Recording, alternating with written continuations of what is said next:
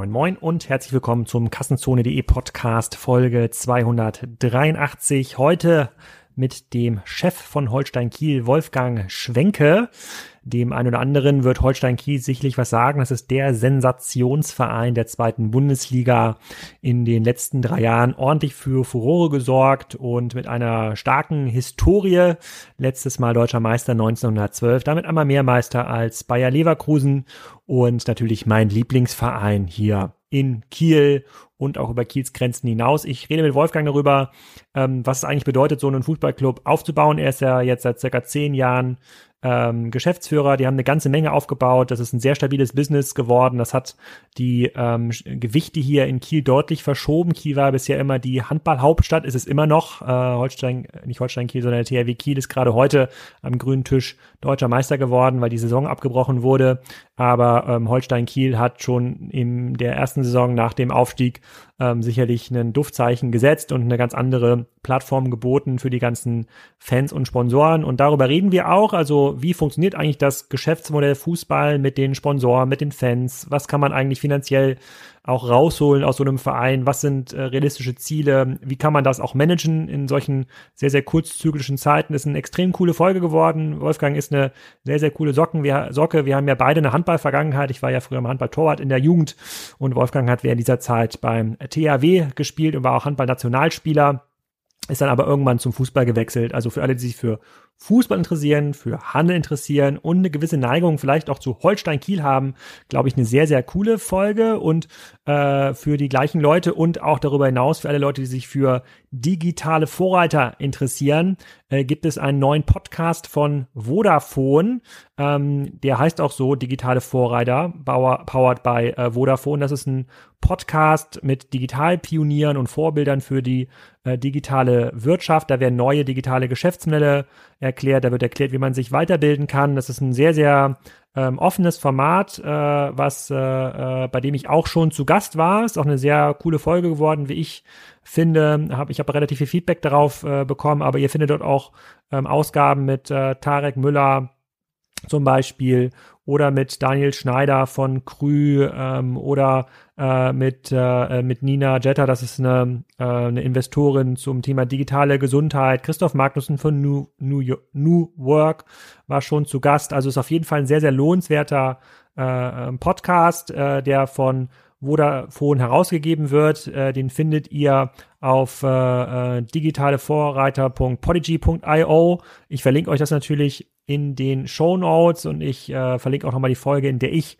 zu Gast war. Ähm, ist schon ganz cool, hört da mal rein. Also wenn euch diese Digitalthemen interessieren, wenn ihr äh, die, wenn ihr quasi ein bisschen breiteren Blick haben wollt, also bei Kassenzonen, geht es ja immer über das Thema Handel und dort geht es vor allem über die digitalen Herausforderungen im Handel, auch mit Medizin-Geschäftsmodellen äh, und vielen anderen Geschäftsmodellen. Äh, da findet ihr jeden Monat neue spannende äh, Business Cases und äh, das wird jeden Montag neu veröffentlicht und äh, wird präsentiert von Christoph Bursek, der moderiert das Ganze, ist ganz cool geworden. Aber bevor ihr da reinhört, hört euch jetzt unbedingt mal die Folge mit Wolfgang Schwenke zum Thema Holstein Kiel an.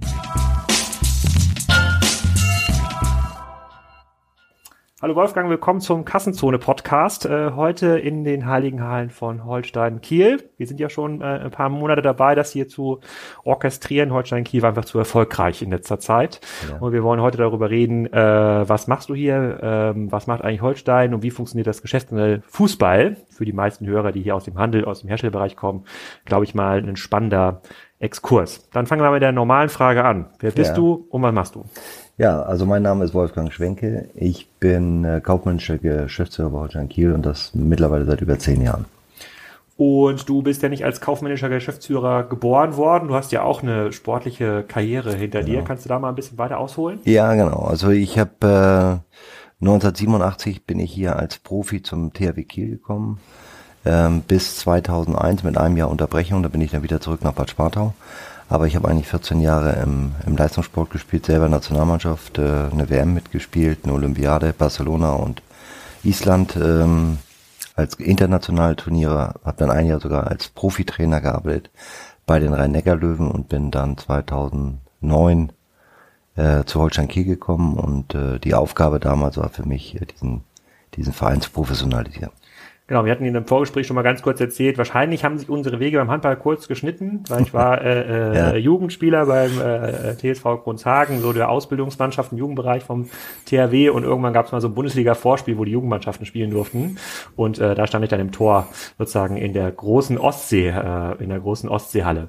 Ja. Ähm, die, dieser Schritt vom ähm, Handball zum Fußball, ging das relativ einfach oder musstest du da erstmal so zwei, drei Jahre Häme aushalten, dass du ja gar keine Ahnung hast, wie sozusagen der Sport mit dem Fuß gespielt wird. Also für mich überhaupt kein Problem, dieser, dieser Umfang, weil es ist Mannschaftssport und Mannschaftssport dann funktionieren irgendwo gleich.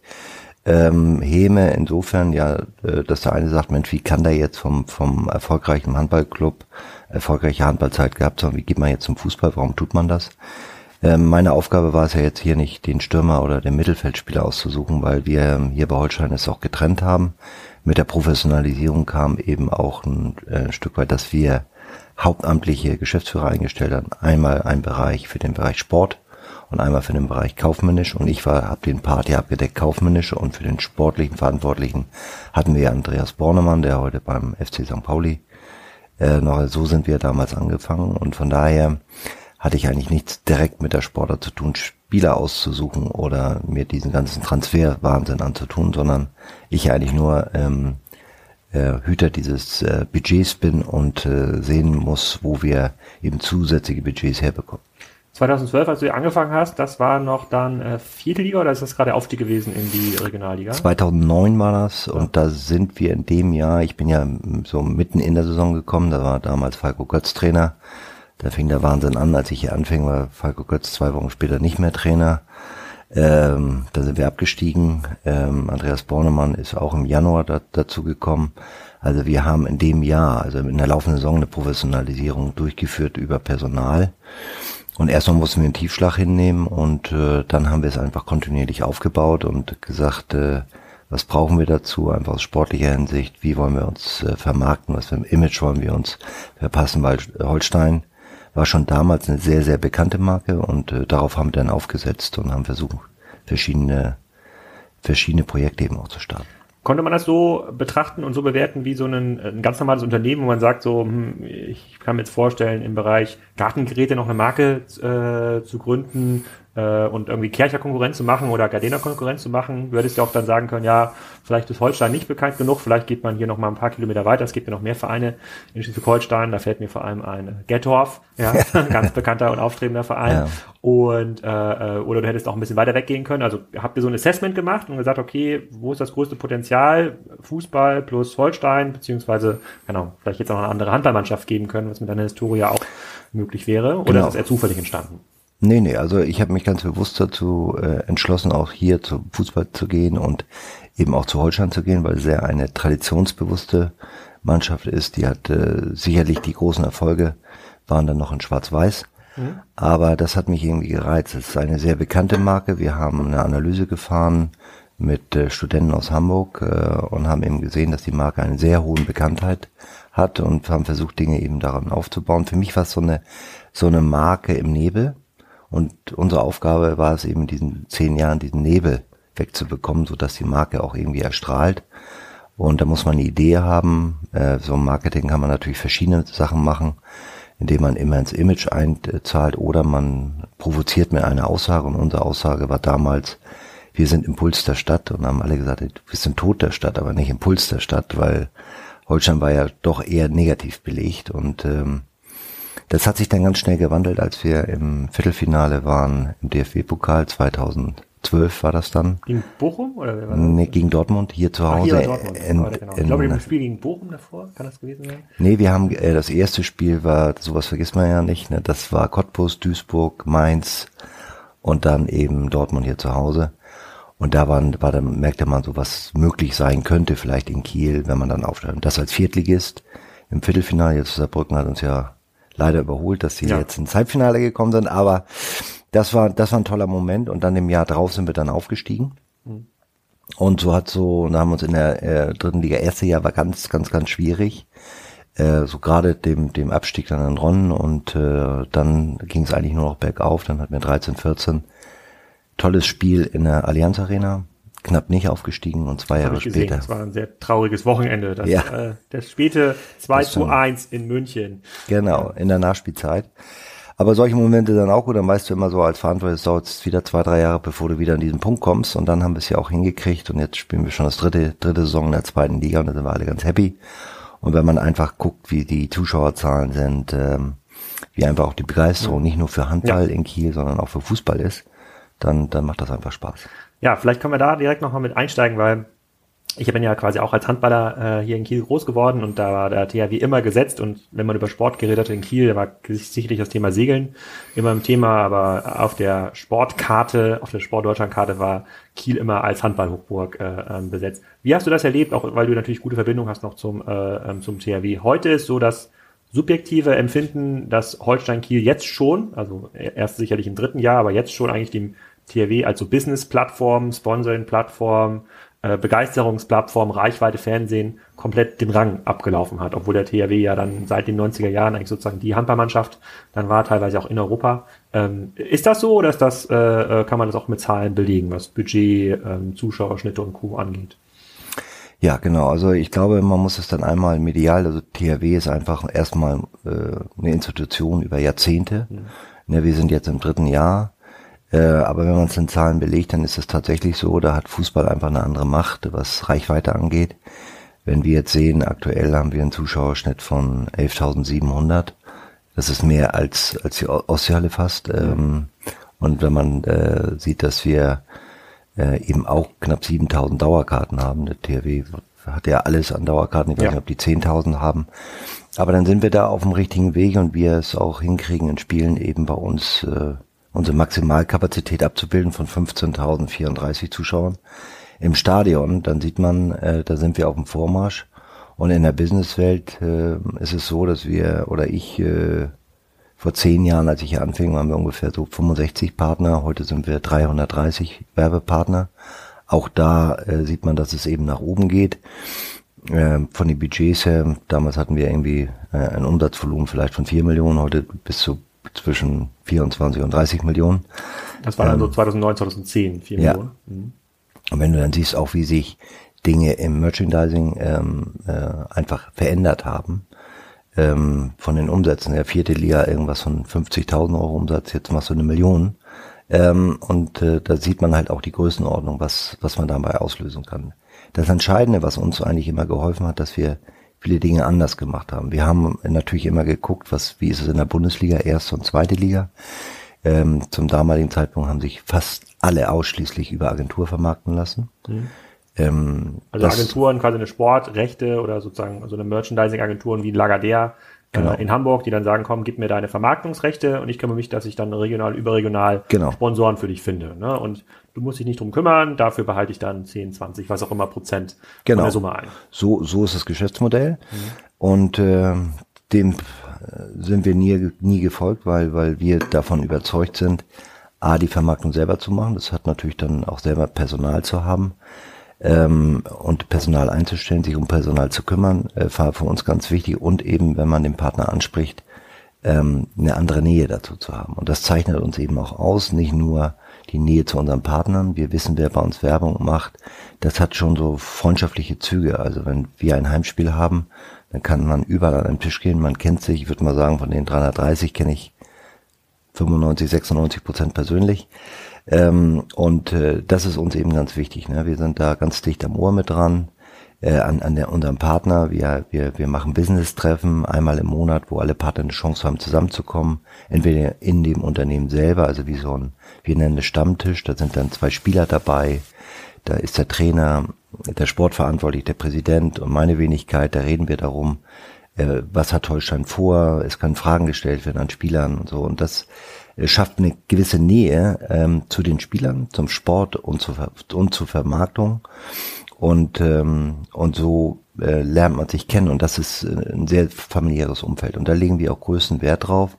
Und ich glaube, so da unterscheiden wir uns zwischen äh, oder von ganz, ganz vielen anderen Vereinen. Aber das machen wir auch bewusst, weil wir halt anders sind hier in, im Norden und in Kiel und da sind wir auch ein Stück weit stolz drauf. Mhm. Dann lass uns mal ganz kurz zum, zurückkommen zum Potenzial des Geschäftsmodells Holstein-Kiel. Mhm. Ähm, ähm, mir ist das zum ersten Mal so ein bisschen aufgefallen. Ich war bei dem Aufstiegs-Relegations-Hinspiel ähm, dabei in äh, Wolfsburg und ähm, da habe mich noch ein, zwei ähm, Kollegen begleitet und dann ist nochmal klar geworden, dass es ja ähm, 50 Kilometer in die eine Richtung ist dann noch Braunschweig, nochmal 60 Kilometer in die andere Richtung ist noch Hannover. Also man hat einen sehr, sehr hohen Wettbewerb äh, mhm. um Fans zum einen, aber natürlich auch um ähm, und Sponsoren. Diesen Wettbewerb hat Schleswig-Holstein nicht. Ist ja das einzige Bundesland, mit, äh, was noch nie ersten Bundesliga war, glaube ich. Äh, ja. das, das, diese Statistik führen wir leider an. Und mhm. äh, äh, jetzt haben wir, hat unser Brücken quasi nicht nur äh, in dieser DFB-Pokalstatistik überholt, dort lagen ja. sie auch immer vorne. Ja. Ähm, und ähm, hier ist das, scheint das anders zu sein. Also äh, hier scheint für mich, und ich, ich, ich versuche das mal naiv zu beschreiben, also der Einzugsbereich ist irgendwie größer von Flensburg ja teilweise sogar irgendwie äh, Süddänemark, äh, äh, Husum, fahren alle Richtung Holstein rüber, wenn sie ein bisschen höherklassigen Fußball sehen wollen. Das war ja vor sechs, sieben Jahren, war der HSV ja gesetzt. Da sind wir Kieler ja auch immer zum HSV ähm, gefahren, um ja. mal so ein bisschen Bundesliga-Fußball oder mal Europacup ähm, zu sehen. So lange ist das schon her. Ja. Und äh, das ist jetzt ja gar nicht mehr der Fall. Das reicht ja komplett aus, wenn man hier äh, nach, nach, nach Kiefer, das Potenzial ist höher. Ähm, aber was ich mich halt frage, mit dieser Geschäftsmodellbetrachtung, die du ja auch hier auf ähm, aufgemacht hast, wie groß ist das Potenzial, kann man denn eigentlich stabil planen? Es sind jetzt quasi drei sehr erfolgreiche Jahre gewesen. Erstes mhm. Jahr direkt äh, äh, Relegation, zweites Jahr war ja auch schon äh, äh, wieder wieder super. So hättet ihr jetzt hätten ihr oder wir in Hannover gewonnen. Ja. Letztes Wochenende wäre jetzt wieder so ein bisschen Aufstiegshoffnung äh, aufgeflammt. Äh, also lässt sich das eigentlich formen wie so ein Geschäftsmodell oder musst du, wenn jetzt Holstein doch nochmal absteigen sollte, in die dritte sind dann wieder 100 Partner weg und treffen sich dann beim THW-Stammtisch? Nee, ich glaube, wir haben eine, eine sehr hohe Bindung zu unserem Partner, weil wir eben auch ganz nah dran sind und äh, wir haben natürlich in der Tat, ne, jetzt im dritten Jahr, wir haben ja einen kompletten Wechsel gehabt in, in allen Jahren und das müssen wir eben versuchen zu stabilisieren. Also versuchen auch mal, aber das hat auch was mit Entwicklung zu tun. Also im ersten Jahr, nach dem ersten Jahr aufgestiegen, dann hast du souverän gespielt, bisschen Relegation, dann Trainer weg, äh, sportlicher Leiter weg, Spieler weg, entscheidende Spieler weg. Haben wir sehr hohe Transfersummen bekommen, haben es äh, nicht irgendwie in Spielerbeine wieder investiert, sondern haben es in infrastrukturelle Dinge investiert. Das zweite Jahr ähnlich, dann auch erfolgreich, wieder äh, Trainer weg, sportlicher Leiter weg ja. ähm, und auch einige Spieler der Erfolg, weg. Der Erfolg frisst seine Kinder. Ja. ja, aber wir sind, und das muss man sich einfach nur äh, bewusst werden, wir sind nicht im oberen Drittel der Nahrungskette, sondern im unteren Drittel der Nahrungskette und da wird man halt gefressen, wenn man nicht weiter rumkommt. Jetzt kann man ganz aufgeregt durch die Gegend laufen, das sind wir aber nicht, sondern äh, wir, wir planen es einfach und sagen, okay, wir wollen auch mal ein Stück weit höher in der Nahrungskette und dann kannst du dann auch irgendwann mal sagen, so wir möchten gerne, dass der Spieler hier bleibt und haben auch die wirtschaftliche Ressource, das eben durchzuführen. Ähm, das haben wir immer so gehalten. Wir versuchen immer ein, zwei Schritte unter momentanen Situationen voraus zu sein, aber ohne, ohne eben panisch zu werden. Mhm. Und das ist, glaube ich, ganz entscheidend, ähm, da ruhig zu bleiben. Dieser Weg, den wir beschreiten, der dauert ein bisschen länger, aber ich glaube, den kann jeder nachvollziehen. Jeder, der ein Unternehmen hat, und den nächsten Schritt machen wird es ja auch nicht ähm, rumreißen, weil das dann ein sehr hohes Risiko ist, sondern es mit kleinen Schritten versucht, ähm, den nächsten, die nächste Hürde zu nehmen und die nächste Stufe zu nehmen und sicher zu nehmen und äh, das ist für uns ganz entscheidend. Ja, das sagst du jetzt so einfach. Da hören jetzt sicherlich die Fußballmanager in äh, Karlsruhe, Aachen und in anderen Vereinen mhm. ganz, ganz äh, aufmerksam, aufmerksam zu. Also das Potenzial ist da, aber ist das auch gedeckelt? Also kann man dann noch sagen, du sagst das jetzt ganz einfach, anstatt jetzt die ganzen Transfersummen von Drexler und den anderen Topspielern, die weggegangen sind, mhm. dann in andere Spieler zu investieren, um dann wieder mitspielen zu können, um den äh, Aufstieg. Habt ihr dann gesagt, dann machen wir hier hinterm Haus nochmal einen beheizten Trainingsplatz, vereinfacht äh, gesagt, ja. oder investieren in Infrastruktur, um langfristig langfristig dabei zu sein, aber bedeutet das dann auch, dass das eine Art Deckel gibt, also es ist quasi obere Tabellenhälfte, zweite Bundesliga, ist das der natürliche Wohnraum von Holstein Kiel, auch wenn man über die nächsten zehn Jahre ähm, spricht? Oder kann man sagen, nee, wenn man ganz besonders schlau agiert und vielleicht eine Marke auch noch überregional äh, äh also, kann, dann ist auch mehr drin? Also erstmal noch vielleicht mal zu unserer Struktur, unserer, unserer ganzen Partner. Ne? Also wenn man hört so 330, wunderbar. Wir haben hier zwei Partner, unsere Hauptsponsoren, wenn wenn die nicht in der Zeit, wo der niemand was geben wollte, in der vierten und dritten Liga so beharrlich auch dabei geblieben wären, dann wird es Holstein Kiel wahrscheinlich auf der Landkarte gar nicht mehr geben. Welche Partner sind das? Das ist äh, zum einen City und äh, Famila, die eben ganz entscheidende Partner waren. Und die haben es eben miterlebt. Ne? Und äh, nicht einfach zu sagen, wir, wir investieren jetzt einfach Geld und machen es mit, äh, mit, mit aller Macht, mit finanziellen Mitteln, sondern die haben diesen Verein die Chance gegeben, sich zu entwickeln und einfach zu sehen, will es auch die Bevölkerung, will es der Fan auch in Kiel Fußball zu sehen. Und wenn man sieht, wie sich das entwickelt hat, dann hat der Fan eine Entscheidung getroffen, der Zuschauer eine Entscheidung getroffen, dass man gerne Zweitliga-Fußball sieht. Ja.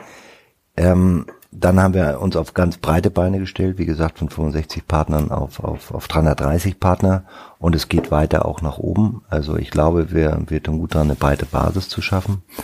Und äh, äh, wir müssen uns äh, etablieren in dieser zweiten Liga, aber für mich ist es völlig offen nach oben. Also wenn wir äh, Geschichte schreiben können und irgendwann mal die Chance bekommen aufzusteigen, dann wollen wir das natürlich gerne nehmen, aber es ist, wird nicht in diesem Jahr sein.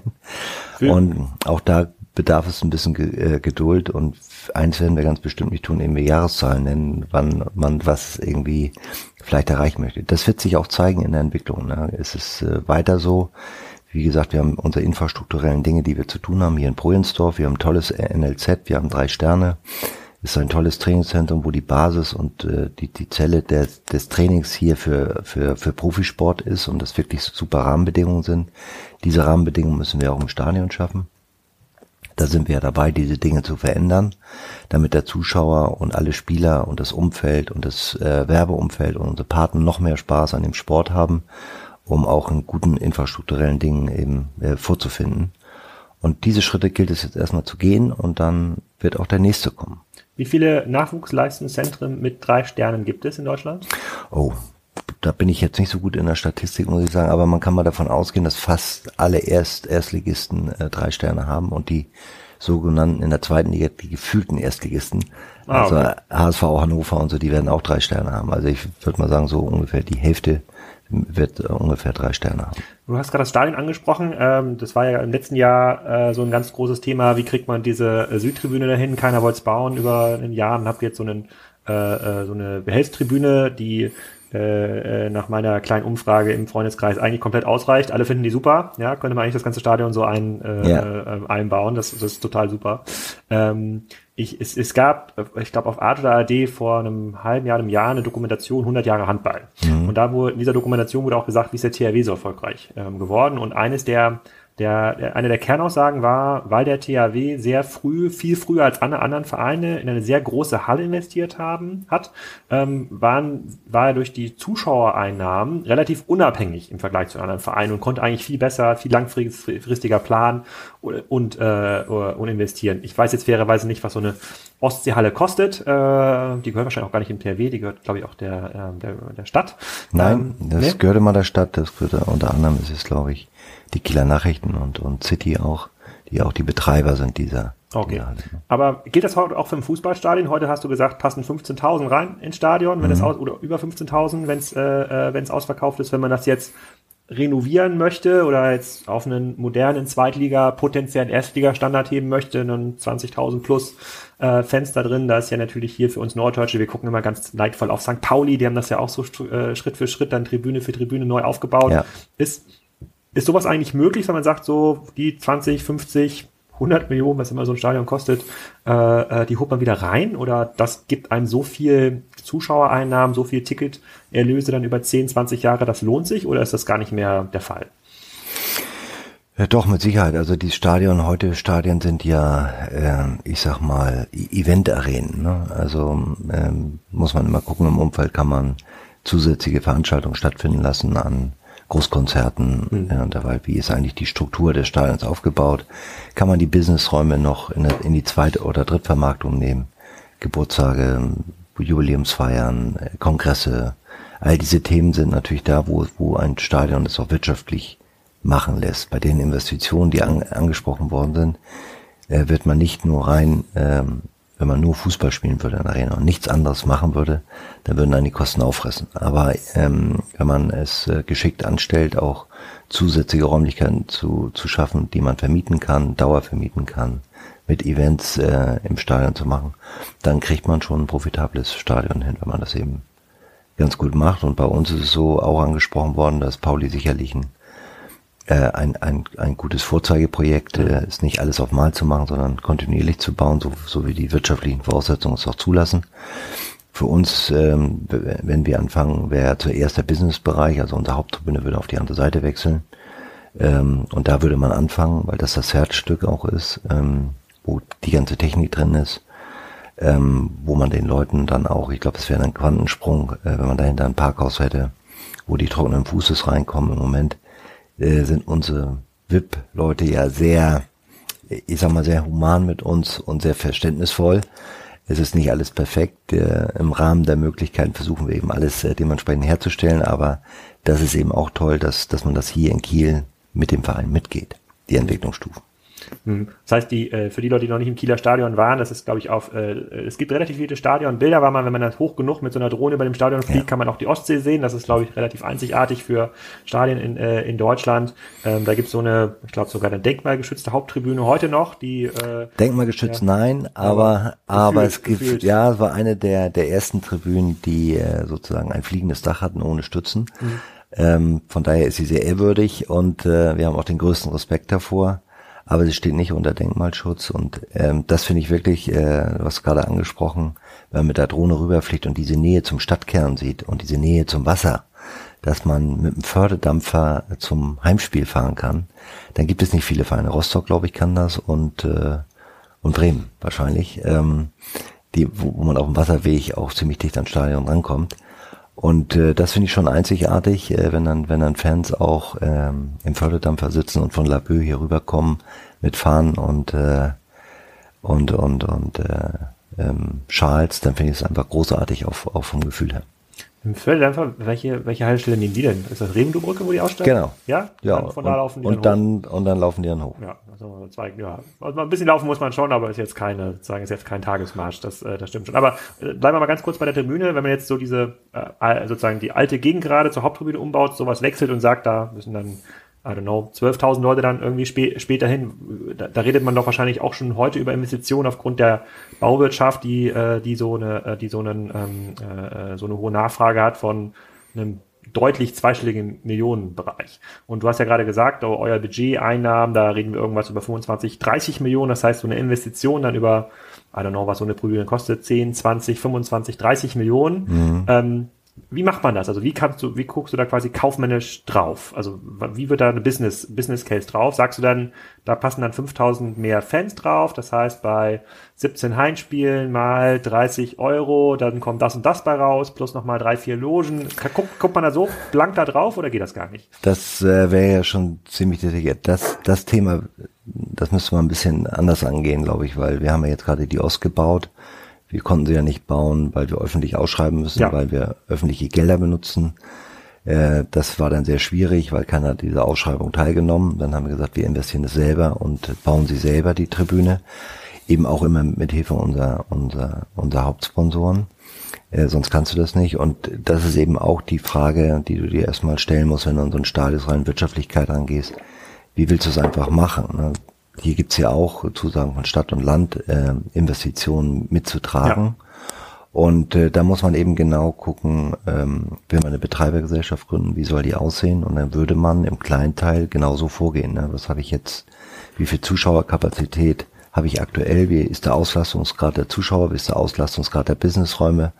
Was habe ich an zusätzlichen Einnahmen? Und dann nimmst du Annahmen an. Also es ist ja so ein bisschen gucken in die Glaskugel ähm, pro Spiel, was kostet die VIP-Karte, was kannst du als Steigerung reinnehmen, was kostet das Parkhaus, was kann man da eben an Geldrückfluss äh, eben generieren. Und dann erstellt man ein Business Case in die kleinste Tiefe und dann guckt man, ob man sich so ein, ein Stadion dann dementsprechend auch leisten kann. Wie viele Leute reden mal sowas mit? Weil es ist ja schon in großen Firmen. Äh, du hast ja viele andere prominente Gäste hier, die auf diesem Stuhl beim im, im Kassenzone-Podcast immer sitzen. Das ist ja schon schwierig, darüber zu reden. Komm, wir bauen jetzt noch mal eine Tochtergesellschaft im Ausland auf, um dann unsere Produkte äh, dort ja. zu verkaufen. Da muss man dann irgendwie, da muss der Geschäftsführer sich im, im Aufsichtsrat irgendwie einigen, aber dann ist auch gut. Da redet kein Dritter mit. So gefühlt beim Fußball, ja, da redet sozusagen das halbe Fanforum mit, hat zumindest eine Meinung. Ja, ja. und man hat extrem viele äußere Einflüsse. Also wie einfach lassen sich solche strategisch ja super relevanten und auch eigentlich klaren Cases überhaupt durchsetzen. Wenn du jetzt, ihr könntet jetzt hier, hier am, äh, an diesem Tisch zu einer Meinung kommen, hier in der mhm. Geschäftsführung und sagen, so, das macht jetzt eigentlich Sinn. Da könnte man vielleicht auch noch mal ein Jahr in der dritten Liga sogar aushalten, dass es jetzt, den Plan machen wir jetzt. So, mit wie vielen Leuten musst du denn reden, damit sowas überhaupt in Motion kommt und dann auch wirklich gebaut wird? Also das, das zeichnet uns ja auch ein Stück weit aus als, als Club, dass wir, ähm, ja, andere sagen so fast schweigsam sind oder es wenig nach draußen kommt. Das hat ein bisschen was mit unserer Struktur zu tun. Das stimmt. Wir sind hier im Vorstand sind wir drei Personen mit dem Präsidenten und äh, eben dem Sport und, und meiner Person. Und dann haben wir einen Aufsichtsrat, ähm, der über fünf Leute und da werden Dinge besprochen und äh, ähm, dann werden die, die wird die Strategie ausgewählt, wer macht was, in welcher Form und äh, wie treiben wir es voran. Und in dem Fall ist das natürlich eine strategische Ausrichtung, wo der Aufsichtsrat natürlich äh, super mit involviert ist und, und auch Treiber ist dieser Geschichte, das zu tun. Und äh, wir sind ein Teil davon, diese Dinge auch mit umzusetzen. Und äh, dann nimmt, nimmt man natürlich die Politik mit. Ähm, klar, weil die auch äh, von der Stadt und, und von der Land und dann sind die entscheidenden Positionen, die es entscheiden können und wollen. Ähm, das ist dann ausreichend. Also wir reden hier nicht von 50, 100 Personen, sondern vielleicht sind es äh, 10. Es haben auch äh, bestimmt Personen. 50, 100 eine Meinung dazu. Aber die das auf jeden mit. Fall. Das ist ja auch gut so, dass sie eine Meinung haben. Aber wir äußern uns nicht zumal. Wenn wir äh, was entschlossen haben, versuchen wir es, wenn es denn beschlossen ist, es nach draußen zu bringen, so gut wie möglich zu erklären, was wir uns dabei gedacht haben. Und äh, dann ist für uns Abfahrt. Und dann machen wir es so, wie wir uns das vorgenommen haben. Das haben wir bisher immer so gemacht, bei, mhm. bei großen strategischen Entscheidungen. Tun wir dies oder jenes. Ähm, holt man den Spieler, holt man ihn nicht, entlässt man den, den Trainer oder äh, den sportlichen Leiter oder nicht, äh, gibt es ein kurzes, kurzes Statement dazu und dann ist es für uns auch äh, Geschichte. Und wir müssen uns dann wieder auf, auf die Dinge vom heute und morgen konzentrieren. Ja. Und so verbleiben wir immer. Es ist aber eine ganz spannende Konstellation und äh, ich muss sagen, ich habe es in diesen zehn Jahren sehr genossen, auch mit dem Aufsichtsrat, diese kurzen Entscheidungswege zu haben, weil es macht es nicht kompliziert. Ähm, es wird nicht äh, viele Leute, die irgendwas dann nach draußen bringen und in der Presse wird schon durchgenudelt und der Fan hat eine Meinung und bevor du die Entscheidung getroffen hast, äh, wirst du schon zu einer Entscheidung gezwungen. Das ist, das ist hier nicht so. Ja, ich, ich, ich spreche da eher auch aus der Fanperspektive. Wir sind ja schon froh, wenn sozusagen der Trainer mal zwei Saisons in der zweiten Liga äh, äh, durch. Wobei man ja sagen muss, die sind ja nicht entlassen worden, weil sie unerfolgreich werden, sondern abgeworben worden, die vorherigen Trainer. Das stimmt. Äh, also bei Anfang uns. Und Walter. Das genau. ist ja quasi anders als bei anderen, äh, anderen Vereinen. Und wir hoffen ja einfach nur, dass die Ablöse, äh, Ablösesumme für Sali Özcan oder andere äh, Leihspieler, mit denen Holstein mhm. noch mal arbeitet, nicht so hoch ist, dass man dann auch im nächsten Saison gut mitspielen kann. Das ja verglichen mit den Diskussionen bei anderen Vereinen äh, vorgeht, ja noch relativ zweidimensional und, äh, und einfach, äh, sozusagen diese Fragestellung. Ja. Aber wir gehen da immer ganz ruhig im Besonderen. Also ich glaube immer, wenn das ganze Umfeld, äh, wenn es, äh, wenn es hektisch wird äh, und es äh, ist mal anstrengende Phasen, haben wir uns eigentlich damit immer ausgezeichnet, dass wir immer ruhiger wurden.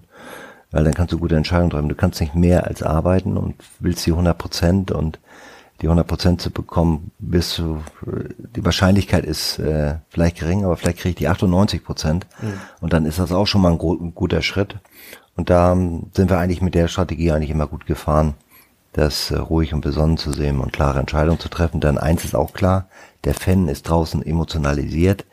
Diese Emotionen können wir uns leider nicht erlauben. Wir müssen sachlich orientierte Entscheidungen treffen, was ja in einem Fußballverein mit allen Einflüssen von draußen, was Spaß macht, wenn, wenn du zum Heimspiel fährst und die, die Leute sind mit Schals und, und, und Fahnen und da kriegst du Gänsehaut. Ne? Und du fährst zum Stadion und sagst, guck mal, das zündet man da draußen an, aber wir müssen ja echt besondere Entscheidungen treffen. Hm. Und äh, das ist, glaube ich, der, der, der große Unterschied. Okay, reden wir noch mal ein bisschen über besondere Entscheidungen auf der Businessmodellseite. Du hast gesagt, so ein ähm, Einflussfaktor, so eine Zutat für den Holstein-Erfolg ist, äh, äh ist sicherlich auch die Direktvermarktung, also direkt Zugang zu den Sponsoren, um ein bisschen mehr Geld einzunehmen, vielleicht auch auf noch mehr regionale Partner äh, ähm, eingehen zu können. Eine zweite Geheimzutat ist diese Langfristigkeit, also eher ein ein kleiner, sozusagen stabiler Kreis, der entscheidet, äh, ohne den externe, äh, sozusagen die Diskussion dann im äh, beim, beim Fußballstammtisch im DSF, ich weiß nicht, ob es das noch gibt oder Sport 1. Ja. Und äh, ähm, dann, dann frage ich mich natürlich, wir kommen ja, wir haben hier sind ja ganz viele Gäste, die das Problem haben der Vermarktung. Die überlegen sich, kann ich direkt an den Kunden verkaufen, muss ich über Amazon verkaufen, äh, äh, wie funktioniert eigentlich mein Handelsgeschäft äh, in Zukunft? Ich, ich finde, die gleiche Frage stellt sich ja auch beim Fußball, weil äh, ihr seid ja quasi so ein bisschen abhängig, oder zumindest äh, ein Teil der Fernsehgelder ist ja ist ja ein, ist ja ein Teil der, äh, der äh, sozusagen dieser Einnahmen, die ihr habt. Seid mhm. ihr, seid ihr sehr, sehr abhängig von, äh, ähm, äh, von dieser Diskussion, wer hat jetzt die erste, zweite Bundesliga-Rechte, äh, wo kriegt man das Geld, oder kann man sich da auch ein Stückchen unabhängig machen und sagt, okay, wir haben jetzt hier noch ein Videoteam hier auf dem Campus, das erstellt nochmal eigenen Content, wir kaufen uns, wir nehmen uns das, äh, äh behalten uns das Recht vor, bestimmte Sachen im Stadion noch mitzufilmen, auf der Holstein TV-Plattform, ich weiß nicht, ob es die gibt, Ja. äh, nochmal zu vermarkten. Dann haben wir nochmal noch mal für 10 Euro im Monat für die Power-Fans, ähnlich wie so ein The Zone-Account, nochmal ich jeden Tag nochmal 5, 6 Stunden Content, die er sich angucken kann. Ein paar kommen vielleicht hier aufs Trainingsgelände und gucken Ja. zu, packen. Geht sowas? Also wie, wie, wie, schätzt du da Holstein ein oder wie schätzt du das Potenzial überhaupt des Sports ein? Kann man sich da so von diesem Einnahmestrom auch ein Stückchen unabhängig machen oder einen eigenen zweiten Einnahmestrom aufbauen? Ja, das, das muss ja das Ziel sein. Also wir, wir haben ja angefangen äh, mit dem TV, als wir in der zweiten Liga waren, mit etwas über sechs Millionen und sind jetzt äh, über elf Millionen. Ähm, das hängt natürlich mit den guten Platzierungen zusammen. Es gibt ja immer eine Fünf-Jahres-Wertung, für der das nicht weiß, Fünf-Jahres-Wertung, Platzierung. Ähm, wie lange war man in der Bundesliga, wie lange ist es her und welche Platzierung hast du erreicht? Ein bisschen ähm, DFB-Pokal spielt da mit rein und wie viele Jugendspieler man unter 23 Ja. einsetzt. Und das bringt nachher das, das Fernsehgeld dann auch. Und dann, wenn ich sehe, dass wir äh, mit Abstand äh, die meisten Jugendspieler unter, äh, unter äh, 23 einsetzen, ist das auch ein Teil äh, des Erfolgsrezeptes, wo wir ein bisschen mehr Fernsehgeld kriegen als andere.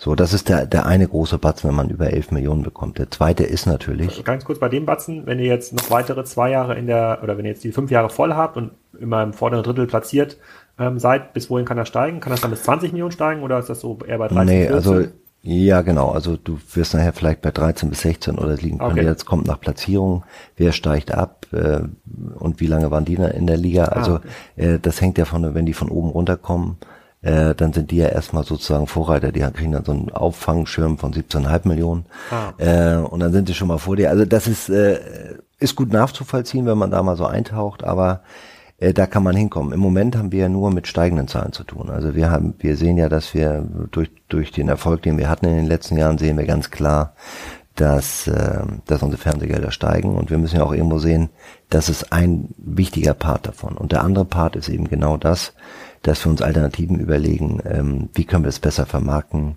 Jetzt heute nur die Anzeige ist es für uns nicht mehr, es ist der Videokonzern, es sind Konzeptionen, die du mit Partnern lebst äh, und, und versuchst einzuspielen, mo moderne Techniken, Digitalisierung ist da ein Thema, äh, eine App zu haben, wo du nachher deine Dauerkarte drin hast, wo du die Dauerkarte auch weiterschieben kannst, mehr über diesen Fan zu erfahren, dem Fan mehr anbieten zu können. Baut ihr Um, sowas selber? Also müsst ihr sowas selber entwickeln oder gibt es da eine Art White-Label-Standard für die erste und zweite Liga, auf den ihr aufsetzen Das, könnt? das kann man machen, aber wir bedienen uns immer eine Individuallösung. Wir arbeiten da mit, äh, mit Dienstleistern zusammen, mit Partnern, die unseren Vorstellungen gerecht werden. Weil hier ist nachher auch, wenn wir über neue Stadien da sind, ist es, wird es entscheidend sein, diese App mit einzubinden, Bezahlsystem, äh, Tickets nicht mehr auszudrucken, sondern einfach, wie man es heute kennt, wenn man fliegt, einfach das Mobile-Ticket zu haben. Auf dem Handy heute schon möglich bei uns. Ähm, aber Schnittstellen zu schaffen, wie man äh, das dem Fan so einfach wie möglich macht. Man sieht, ob der ob der Mitglied ist, ob der VIP-Partner ist, wo er sitzt und alles auf dem Ticket zu haben und das mobil und die gegebenenfalls, wenn ich nicht kann, weiterzugeben an einen anderen Fan, dann ist das modern und dahin müssen wir uns entwickeln und das. Das heißt, da kannst du den Warenkorb, den du heute schon bei dem Heimspiel quasi einsammeln kannst, da kann man den noch mal ein bisschen ausschöpfen. Gar nicht jetzt, um den Leuten noch das Geld aus der Tasche zu ziehen, sondern zu sagen, okay, wir haben hier noch mal die zehn Super Premium Parkplätze, ja, die könnte man noch mal verauktionieren äh, äh, in der sozusagen unter den unter den Sponsoren, sowas in der Art. Ja, das kann man machen. und Man kann dann das Ticketing, die Werbung für Merchandising-Dinge senden. Einfach den, den Fan mehr über uns zu informieren. Viele äh, hätten ja eine Kaufbereitschaft, äh, wissen aber gar nicht, äh, weil die sagen, oh, da will ich mich jetzt gar nicht mit beschäftigen, wenn ich aber ihm das mundgerecht mache und sage, guck mal, das kannst du machen und dann entscheidet er, ist doch super. Ein anderes Modell ist, was wir wo wir Jugendcamps haben hier bei uns auf der Anlage vor sechs Jahren mal angefangen mit 40 Kindern. Dieses Jahr machen wir 1500 Kinder mit Jugendcamps, wo unsere Trainer das machen und wir nicht externe haben, sondern die es auch erleben, hier auf der Anlage mit den Profis eben zusammen auch zu trainieren. Tolle Bilder, äh, die da zusammenkommen, wenn unsere Profis die Kleinen auf Vogelpack nehmen und äh, durch die Gegend tragen hier. Autogrammstunden da sind, dann ist, sind wir ein Verein, der, der anders ist, der erlebbar ist. Und, ähm, und das ist ein Stück weit, was, was wir eben wollen. Das, das zweite ist natürlich auch, aus unseren bestehenden Werbepartnern. Ne? Du kannst Werbung kannst du überall machen. Was, was bieten wir als Vorteil für den Werbepartner? Wir versuchen Plattformen zu schaffen, ähm, wo, wo, wo, wo sie äh, zusammenkommen können und wir matchen sie auch. Und wir bieten zum Trainingslager an, äh, Saisoneröffnung, Fußball, Golf. Wir sind zur Kieler Woche auf dem, auf dem Schiff. Äh, da sind nicht nur mit den Businesspartnern an sich ähm, in Kontakt zu treten, sondern auch mit deren Familien. Zum Auftakt bringen die Spieler ihre Familien mit, die Verantwortlichen ihre Familien und Kinder mit, die Sponsoren bringen ihre Familien mit, mit Kindern, da sind Hüpfburgen aufgebaut, das ist ein Erlebnis für die ganze Familie und, und das sind wir. Und da schafft man Platz, äh, Platz für und Räume und Kontaktebenen für, für Partner. Und da kann ich das Private mit dem Geschäftlichen wunderbar äh, vereinen. Mhm. Und es gibt ja viele von unseren Werbepartnern, die sagen, ich nehme es, nehme es als Vertriebsebene und sage, ich will in Kontakt treten. Und einige sagen, interessiert mich gar nicht, ich bin Fußballfan. Wenn da was bei rauskommt, ist auch schön, aber äh, und dann gibt's auch so Twitter, die sagen, ja, wäre ganz nett und sollte auch schon sein, damit ich meinen Invest hier irgendwie rauskomme. Aber da ist jeder auch ein Stück weit seines Glückes Schmied, diese Dinge auch mit zu begleiten, ob, ob wir Auswärtsfahrten begleiten mit, mit Partnern, ob wir Reisen machen, mhm. wo ich immer wieder mit dieser Community in Kontakt treten kann. Und das ist unser, unser USP auch, ähm, den wir da sehr, sehr gut bedienen können. Und wir matchen Dinge, die bei uns Partner sind, den will ich gerne kennenlernen. Da haben sich Freundschaften daraus entwickelt zwischen Partnern. Und das ist irgendwie, das ist wie so ein Klassentreffen. Das ist nicht wie eine Business-Ebene. Die kommen an, die klatschen sich ab, die umarmen sich. Äh, das ist, ähm, das ist irgendwie ein tolles Flair, wenn man das so bei uns in, in der Business-Ebene erleben darf. Wo geht das los, wenn jetzt hier äh, Kassenzone äh, Mediensponsor wird bei Holstein und sagt, ich brauche mal so zwei VIP-Tickets äh, äh, pro Spiel? Wo muss ich mich da einreihen finanziell? Ja, unser, unser Paket, Grundpaket ist ungefähr 8000 Euro und nicht ungefähr, sondern es ist 8000 Euro, weil da sind zwei VIP-Karten drin, da sind äh, zwei VIP-Karten drin. Da hat man ein Logo-Placement, also eine Werbung auch damit. Man kann an diesen ganzen Community-Geschichten dran teilnehmen. Man wird informiert darüber. Man kann selber entscheiden, bin ich dabei oder bin ich nicht dabei. Und äh, das ist so, so unser Einsteigerpaket. Na, muss ich mir mal überlegen. Das klingt ja schon ganz attraktiv. Ich muss erstmal hier die CD-Markt-Leute noch interviewen. Äh, die sind auch oft im Podcast, über die haben wir oft geredet, weil es ja. ist ähm, in der einen oder anderen statistischen Erhebung der erfolgreichste Fachmarkt äh, Deutschlands. Äh, ja. äh, sorgt jetzt nicht für das Überleben der Innenstadt, aber äh, äh, sorgt auf jeden Fall für weitere Liquidität bei Holstein. Insofern sozusagen, da profitierst du quasi äh, ähm, äh, massiv davon. Also da beginnt das, das Plattformgeschäft. Wenn du jetzt mal in die ähm, Sportlandschaft, Fußball, vielleicht auch darüber hinaus gucken würdest, europaweit, gibt es irgendeinen Verein, wo du sagen würdest, so, wenn wir da hinkommen, im Sinne von regionaler, äh, äh, regionaler Verankerung plus sportlicher Erfolg, da kann man sich vieles abgucken. Das ist so ein bisschen das Modell, dem Holstein nachstrebt. Gibt es da was? Ja, mit Sicherheit. Also äh, wir sind keine Fantasten und vergleichen uns jetzt mit Bayern München oder Dortmund. Ne? Also wir müssen ja so, was erreichbar ist und vielleicht ein Ziel ist, was man auch irgendwo in weiter Ferne sehen kann. Und das, das ist für mich Freiburg. Mhm. Ähm, weil die es eben auch immer wieder schaffen, Spieler auszubilden. Und das ist auch unser Motto, Spieler auszubilden. Wir haben ja ein, Nachwuchsleistungszentrum, NLZ, mit drei Sternen. Ähm, da sitzen wir auch hier drin, das ist auch hier auf dem Gelände. Das ist hier auf dem okay. Gelände, ne, viereinhalb Hektar groß, mehr Rasenplätze, Kunstrasenplätze, Indoorhalle mit Kunstrasenkraftraum. Alles, was das Herz begehrt. Hier müssen wir, hier ist die Schmiede von, von Jungtalenten und sie eben zu, zu transferieren. Wir werden ja nicht die sein, die in den nächsten drei Jahren 100 Millionen Transfers machen. Also wir müssen Leute gut ausbilden, die ähm, dann auch wirtschaftlich äh, vielleicht gut an den Mann äh, oder an den nächsten Verein bringen, um eben den nächsten Schritt zu machen. Und äh, da würde ich, würde ich uns, äh, wäre sehr sympathisch, äh, eine SC Freiburg im Norden zu haben. Dass das wir sein können. Gibt es denn manchmal so für Spieler am Ende ihrer Karriere, die dann so in der Dritt- und Viertvermarktung dann stehen, bevor sie nach China äh, geschickt werden für die letzte Saison, werden die auch an euch herangetragen, wo man sagt, hier ist der, äh, kann ich beim HSV kann mich noch an Van Nistelrooy äh, ja. erinnern, das war ja so das letzte Jahr, wo ja. man sozusagen selber laufen konnte. Und äh, gibt es sowas auch bei euch? Ja, es ist natürlich ein riesiger Markt. Also äh, diese Berater, die bieten ja alles an. Ne? Also wie, äh, wie viele Berater rufen hier pro Tag an bei dir?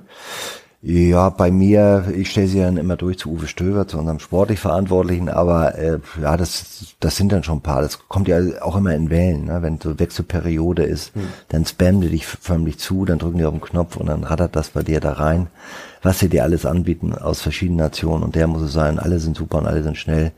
Ist dann schon Wahnsinn, das auch zu scannen, aber man muss auch eine klare Linie haben. Ich glaube, wir haben uns in den letzten Jahren einen ganz guten Ruf erarbeitet, mit jungen Spielern ähm, und Talenten eben ganz gut arbeiten zu können, denen die Chance zu geben, hier auch zweite Bundesliga äh, zu spielen und sich weiterzuentwickeln. Und da legen wir größten Wert drauf. Und gerade auch mit unserem Trainer Ole Werner, der hat ja so ein bisschen unsere DNA, der ist Ewigkeiten jetzt hier schon bei uns als Trainer, den haben wir aufgebaut mit B-Lizenz, A-Lizenz, das macht er den Fußballlehrer. Und ähm, das war ja immer für uns, wo wir immer in, insgeheim gedacht haben, das könnte mal der Cheftrainer sein. Und jetzt ist es soweit und das macht diesen Verein finde ich ähm, noch nahbar, weil der absolut die, die DNA von, von Holstein Kiel in, in sich trägt und ja. das auch lebt und ähm, in dieser ganzen Fußballwelt diese, diese Bodenständigkeit äh, behalten hat, äh, in der ganzen verrückten Welt. Und das versuchen wir auch als Verein. Und von daher äh, ist das eigentlich im Moment so ein ganz, ganz schönes Bild, was wir nach draußen abgibt, was unseren Idealen am nächsten kommt.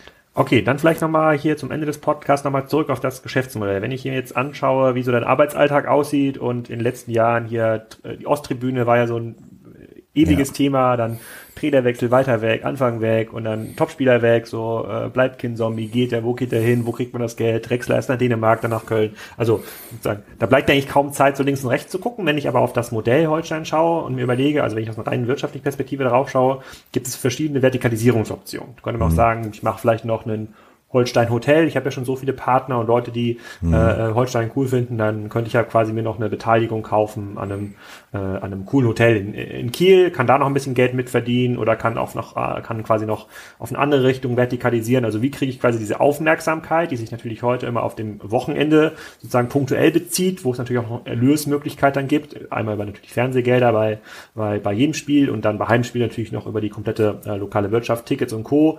Denke ich mir, ja, das gibt, ihr habt ja diesen Zugang Zugang. Ihr habt ja diesen organischen mhm. Zugang als Marke, wie du es schon beschrieben hast. Da würden mir noch 100 Sachen einfallen, wo ich sage, da kann man noch mal den Holstein-Aufkleber drauf äh, ja. und mitverdienen. Wie, wie gehst du damit um? Ja, erstmal muss man sagen, ähm, wir bauen es ja nicht, wir, wir, unser Kerngeschäft, so muss ich sagen, das ist Fußball, ne? Ähm, analoger Fußball auf dem Rasen im Stadion. Und darum müssen wir uns rum machen. Viele Vereine verzetteln sich auch, indem sie alle möglichen Sachen machen und Fußball so einmal in den Hintergrund rutscht. Für uns ist das zentrale Thema, wir sind ein Fußballverein, wir haben Spaß daran, wir haben eine Tradition und darum was zu bauen. Da, daraus sind ja auch viele Dinge entstanden, wie der, die Fußballcamps äh, im mhm. E-Sports-Bereich, im E-Football-Bereich, also was aber immer in diese Marke, in unser Kerngeschäft einzahlt. Holstein gleich Fußball. Genau. Und, äh, und wenn so Dinge uns auf dem Weg begegnen, äh, wo wir glauben, die passen einfach äh, strukturell dafür ganz gut und wir haben alles andere ausgeschöpft. Und das haben wir bei weitem noch nicht. Wir haben tolle Social Media Kanäle aufgebaut, aber ich glaube, wir haben an vielen Stellen haben wir noch Luft. Die, die Zeit wollen wir uns nehmen und einfach für uns auch selber diese Marke auch noch weiter aufzupolieren. Und wenn wir diese Dinge aussagen, dann machen wir uns über andere Dinge Gedanken. Aber ich glaube, wir tun gut dran, weil das Kerngeschäft ist nochmal, wenn wir zweite Liga, das äh, ist für uns unheimlich wichtig, auch in der Wirtschaftlichkeit. Sonst können wir einfach auch gar nicht wachsen, weil da brauchen wir einfach die Zweitliga-Zugehörigkeit. Und das müssen wir uns immer vor Augen halten. Deswegen müssen wir immer in den Sport einzahlen, weil das ist die Lokomotive, die zieht das Ganze und die ist der Motor für alles andere. Die meisten Geschäftsführer, die hier im Podcast sitzen, äh, die werden gemessen am Ende des Jahres nach Umsatz und Ertrag. Mhm. Und wir sagen, okay, Umsatz gesteigert oder mindestens Ertrag äh, gesteigert, alles ist gut, hier ist dein Bonus, äh, nächstes Jahr weiter so. Äh, was ist deine, deine, nach, wie wirst du gemessen? Ja, äh, ob es dann erfolgreich ist, einmal wirtschaftlich natürlich klar, wenn äh, wenn wir Budgetgespräche haben und ich würde das Budget irgendwie deutlich überstrapazieren und wir ständig äh, negative Zahlen schreiben, dann hätte ich wahrscheinlich ein Problem. Das ist hier auch ein sehr sehr guter Auswahl. Wir zusammen äh, erarbeiten ein, äh, wir hier intern natürlich ein ein Budget für das neue Jahr. Das wird dann mit dem Aufsichtsrat vorgestellt und dann wird es verabschiedet oder wird eben dran gedreht nach oben oder nach unten. Dann, äh, da sind Wünsche vom Sport eingeflossen.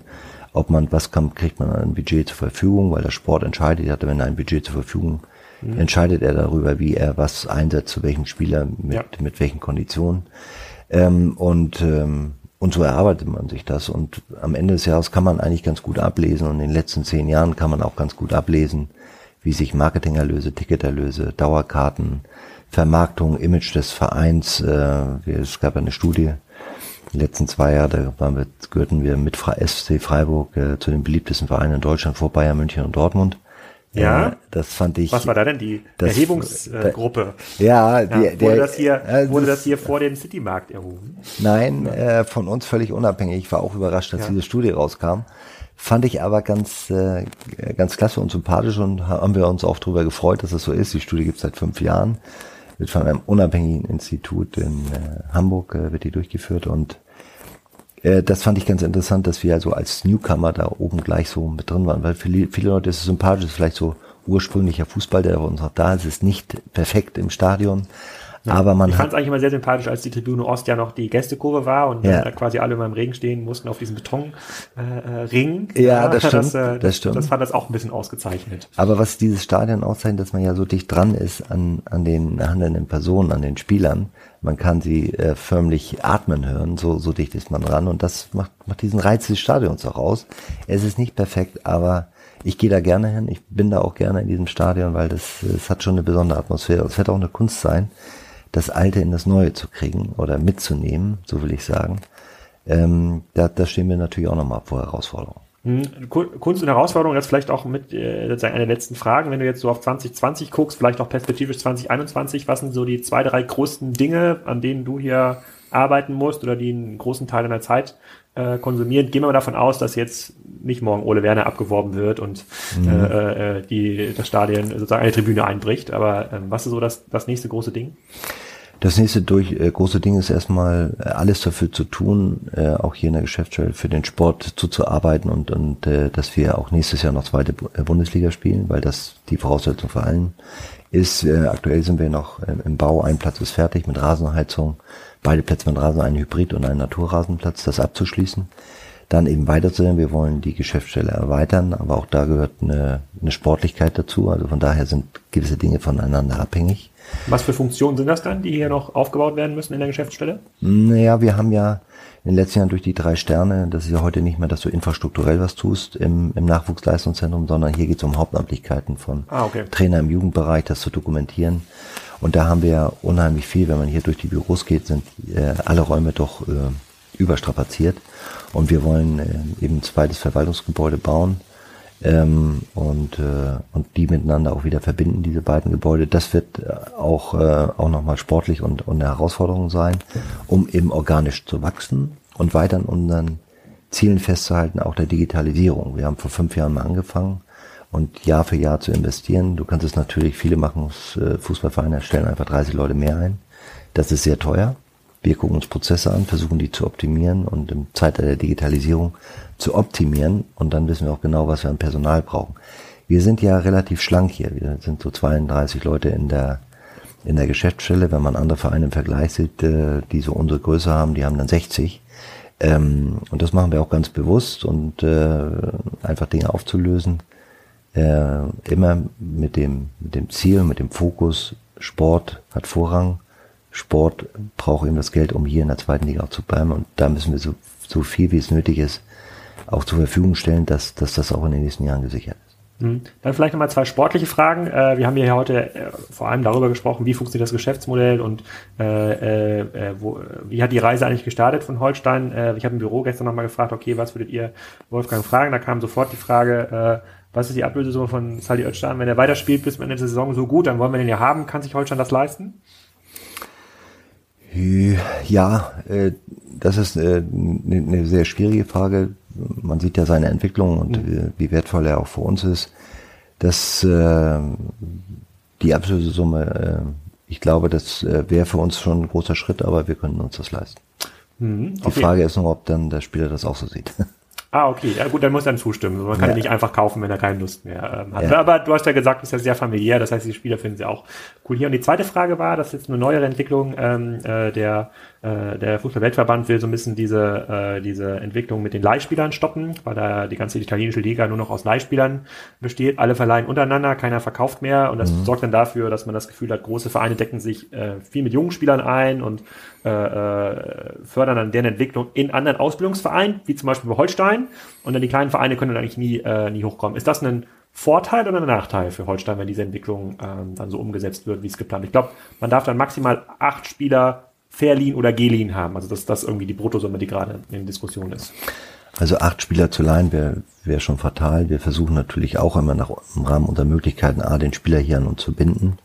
Äh, zum Beispiel so ein Fabian Rehse bei uns ausgebildet worden, ist dann in die große weite Welt gegangen zu Schalke, wurde da ausgeliehen zu Vereinen, glaube ich, äh, Kräuter Fürth und äh, Karlsruhe oder umgekehrt und ist jetzt wieder bei uns gelandet und den, den haben wir für uns äh, über drei Jahre gesichert. Äh, das ist natürlich gut, das, das sind Verträge, da weißt du nicht, äh, bleibt er oder geht er. Ähm, Verträge heißt ja nicht unbedingt, dass sie auch die die Vertrags äh, so, so ausgelebt wird. Aber Leihspieler sind für uns natürlich, gerade für die kleinen Vereine, eine sehr gute Möglichkeit, Spielern, die vielleicht nicht die Präsenz haben in der ersten Liga, die sie gerne hätten, ähm, dann äh, zu uns ausgeliehen zu spielen, Spielpraxis sammeln und das kann, können wir auch für den abgebenden Verein Mehrwerte generieren, weil wir seinen Spieler wertvoller machen, weil er mehr Praxis bekommt. Und ich sag mal, in unseren Regionen jetzt, wenn wir acht Spieler ausleihen dürften, äh, wäre es ausreichend. Nur wenn man die ganze Problematik sieht, dass einige vielleicht 16 Spieler haben, die sie ausleihen würden ja. und nur dürfen und dürfen nur acht, dann haben andere Vereine das Problem. Für uns äh, wird sich das gar nicht so durchschlagen, dieses, dieses Problem. Da profitieren wir davon, von dieser Regelung erstmal generell Spieler von anderen äh, Vereinen, die in der ersten Liga sind oder auch zweite Liga. Äh, davon profitieren wir ja. Sehr cool. Dann, wenn ich das für mich so ein bisschen zusammenfasse, wenn ihr weiter in Ruhe arbeiten könnt und äh, äh, durch die neuen ähm, Auf- und Abfahrten, Autobahnauf- und Abfahrten im Citymarkt wird zumindest quasi einer der zentralen äh, äh, Werbetreibenden ähm, äh, nicht weniger Geld hier reinstecken äh, können in den nächsten Jahren, glaube ich zumindest. Die sind sehr erfolgreich da im Citymarkt.